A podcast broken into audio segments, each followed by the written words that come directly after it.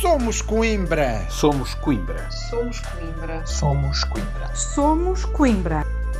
O boletim informativo do movimento que quer realmente desenvolver Coimbra. Olá, arranca agora mais um podcast do Somos Coimbra. Hoje começamos justamente por uma proposta do Somos Coimbra, a criação do Conselho Estratégico para o Desenvolvimento de Coimbra, apresentada por José Manuel Silva na última reunião de Câmara. Queremos propor que a Câmara de Coimbra crie o Conselho Estratégico para o Desenvolvimento de Coimbra para implementar novas estratégias e resolver os obstáculos burocráticos que afastam os empresários do Conselho de Coimbra. O vereador fez questão de se comprometer, caso assuma a presidência da Câmara Municipal, a trabalhar com os empresários. Na presidência da Câmara, iremos trabalhar com os empresários para desenvolver o Conselho, captar mais investimento e criar emprego, pois este é o melhor e mais proficiente caminho para ajudar e resolver os graves problemas sociais e o despovoamento do Conselho de Coimbra que foram bem evidenciados no perfil municipal de saúde. A propósito deste tema, o rosto do Somos Coimbra fez questão de relembrar o caso da FedZai. Recentemente, a startup de tecnologia financeira com sede no Instituto Pedro Nunes, em Coimbra, tornou-se no quarto unicórnio português. Caso o Somos Coimbra seja eleito para governar a autarquia, José Manuel Silva comprometeu-se também com uma visita à FedZai. Caso sejamos eleitos para governar Coimbra, uma das nossas primeiras visitas será à FedZai, que bem o merece, que deve ser distinguida por esta Câmara e que justifica um agradecimento pela sua resiliência em manter a sede em Coimbra. É revelador que a Câmara Municipal não dê qualquer relevância à FIDESAI, nem agora nem no passado, apesar de ser uma empresa que nos projeta para o exterior e é única no país. A estimulação da economia e a criação de emprego serão também outras das prioridades do Somos Coimbra, tal como referiu o vereador. Com esta simbólica visita, que efetuaremos igualmente a outras empresas, iremos também dar um claro sinal da nossa vontade em colaborar com o mundo empresarial, atrair investimento e talento, estimular a economia, promover o desenvolvimento e a criação de emprego e impulsionar o crescimento sustentável do Conselho de Coimbra. Transformaremos Coimbra num dos conselhos com maior crescimento económico do país. E agora seguimos até ao Parque Manuel Braga.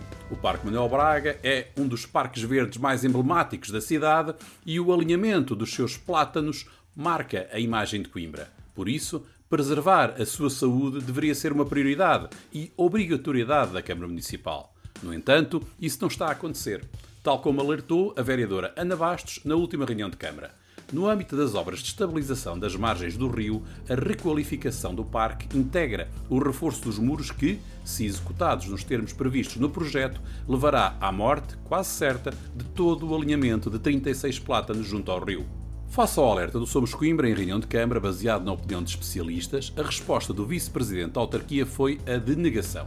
Carlos Cidade garante que os plátanos não serão afetados, todavia, uma leitura atenta ao parecer sobre a estabilização das margens do Rio Mondego, mantendo a vegetação ribeirinha do Parque Manuel Braga, da autoria de Luís Miguel Martins, da UTAD, aponta exatamente o contrário. Pode consultar o parecer no site do Somos Coimbra. Este episódio recorda-nos ainda o recente crime ambiental levado a cabo pela Câmara Municipal de Coimbra entre o Rebolim e a Portela, com derrubo massivo de árvores e a destruição do coberto vegetal e da galeria ripícola. E agora, atravessando a ponte para o outro lado da cidade, chegamos até ao Convento de São Francisco. Segundo a comunicação social, o Convento de São Francisco recebeu 335 mil pessoas em 5 anos e a autarquia regozijou-se muito com este número. Porém, o vereador José Manuel Silva fez as contas aos números da Câmara Municipal. Ora, somando a lotação oficial das 12 salas de eventos e reuniões de convento, a ocupação máxima durante estes 5 anos, a 360 dias por ano, com um único evento diário por sala, isto sem contar com os espaços exteriores, nem com o café-concerto, a livraria ou a black box, seria de 6 milhões 381 mil pessoas. Como conclui José Manuel Silva, os números tão evidenciados pela Câmara representam apenas 5% da capacidade instalada do convento. Isto significa que as 335 mil pessoas que a Câmara anunciou pomposamente terem passado pelo Convento de São Francisco durante os 5 anos representa apenas 5% da capacidade instalada, o que é realmente muito pouquinho. Uma taxa de utilização de 5% não é gestão, não é cultura, não é política de congressos, mesmo descontando o ano da pandemia. O vereador sublinhou também que estes números demonstram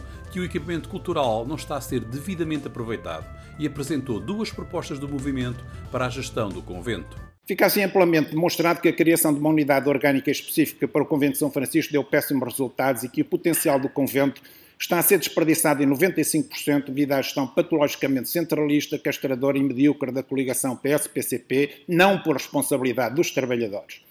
O convento e Coimbra não podem continuar a ser governados com esta chocante taxa de desperdício.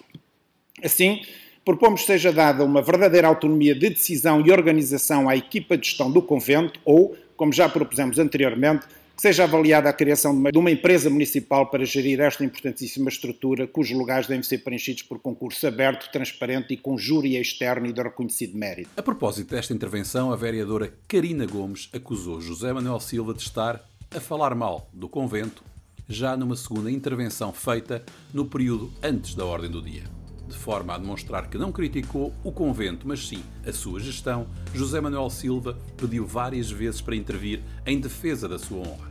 Porém, o presidente da autarquia recusou este pedido, mesmo tendo concedido uma segunda ronda a vereadores socialistas. Perante este abuso de poder e atitude antidemocrática de Manuel Machado, José Manuel Silva abandonou a reunião para marcar uma posição forte de protesto. E agora seguimos para mais uma proposta do Somos Coimbra.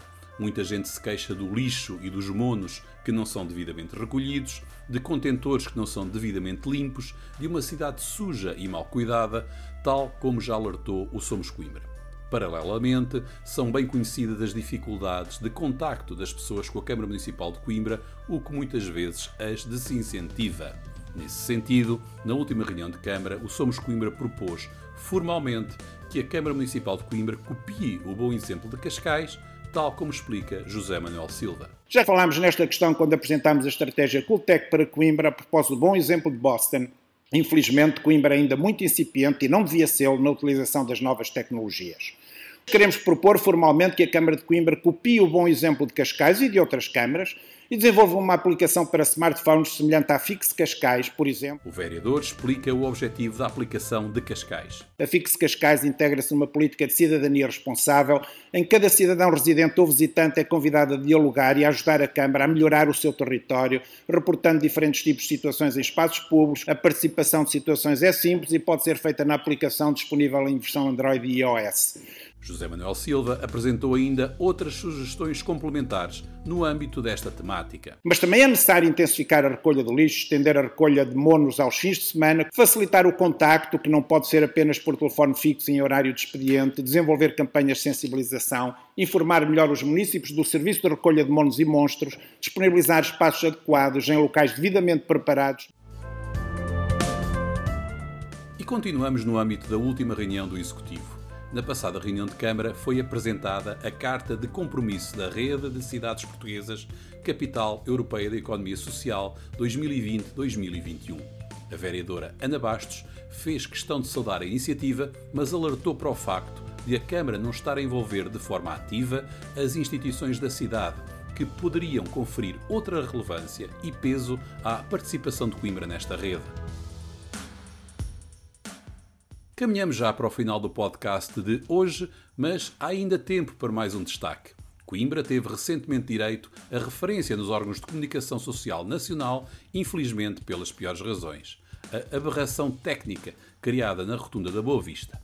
Por decisão da Câmara Municipal de Coimbra, foi marcada uma passagem para peões e ciclistas com mais de 35 metros de comprimento, num local que não lembra nem aos mais criativos o Somos Coimbra propôs que a Câmara Municipal de Coimbra elimine tal travessia antes que aconteça alguma fatalidade. E é, mais uma vez, com o olhar mais que atento do Somos Coimbra que chegamos ao fim de mais um podcast. Como sabe, este espaço é um resumo do nosso boletim semanal. Se quiser receber a nossa informação semanal, basta enviar uma mensagem com os contactos ou os contactos que pretende adicionar à lista de distribuição para somoscoimbra.com gmail.com. Para a semana voltamos ao dia habitual, com o podcast mais informativo da cidade. Até lá, acompanhe a nossa atividade nas várias redes sociais e no nosso site somoscoimbra.org. Tenha uma excelente semana.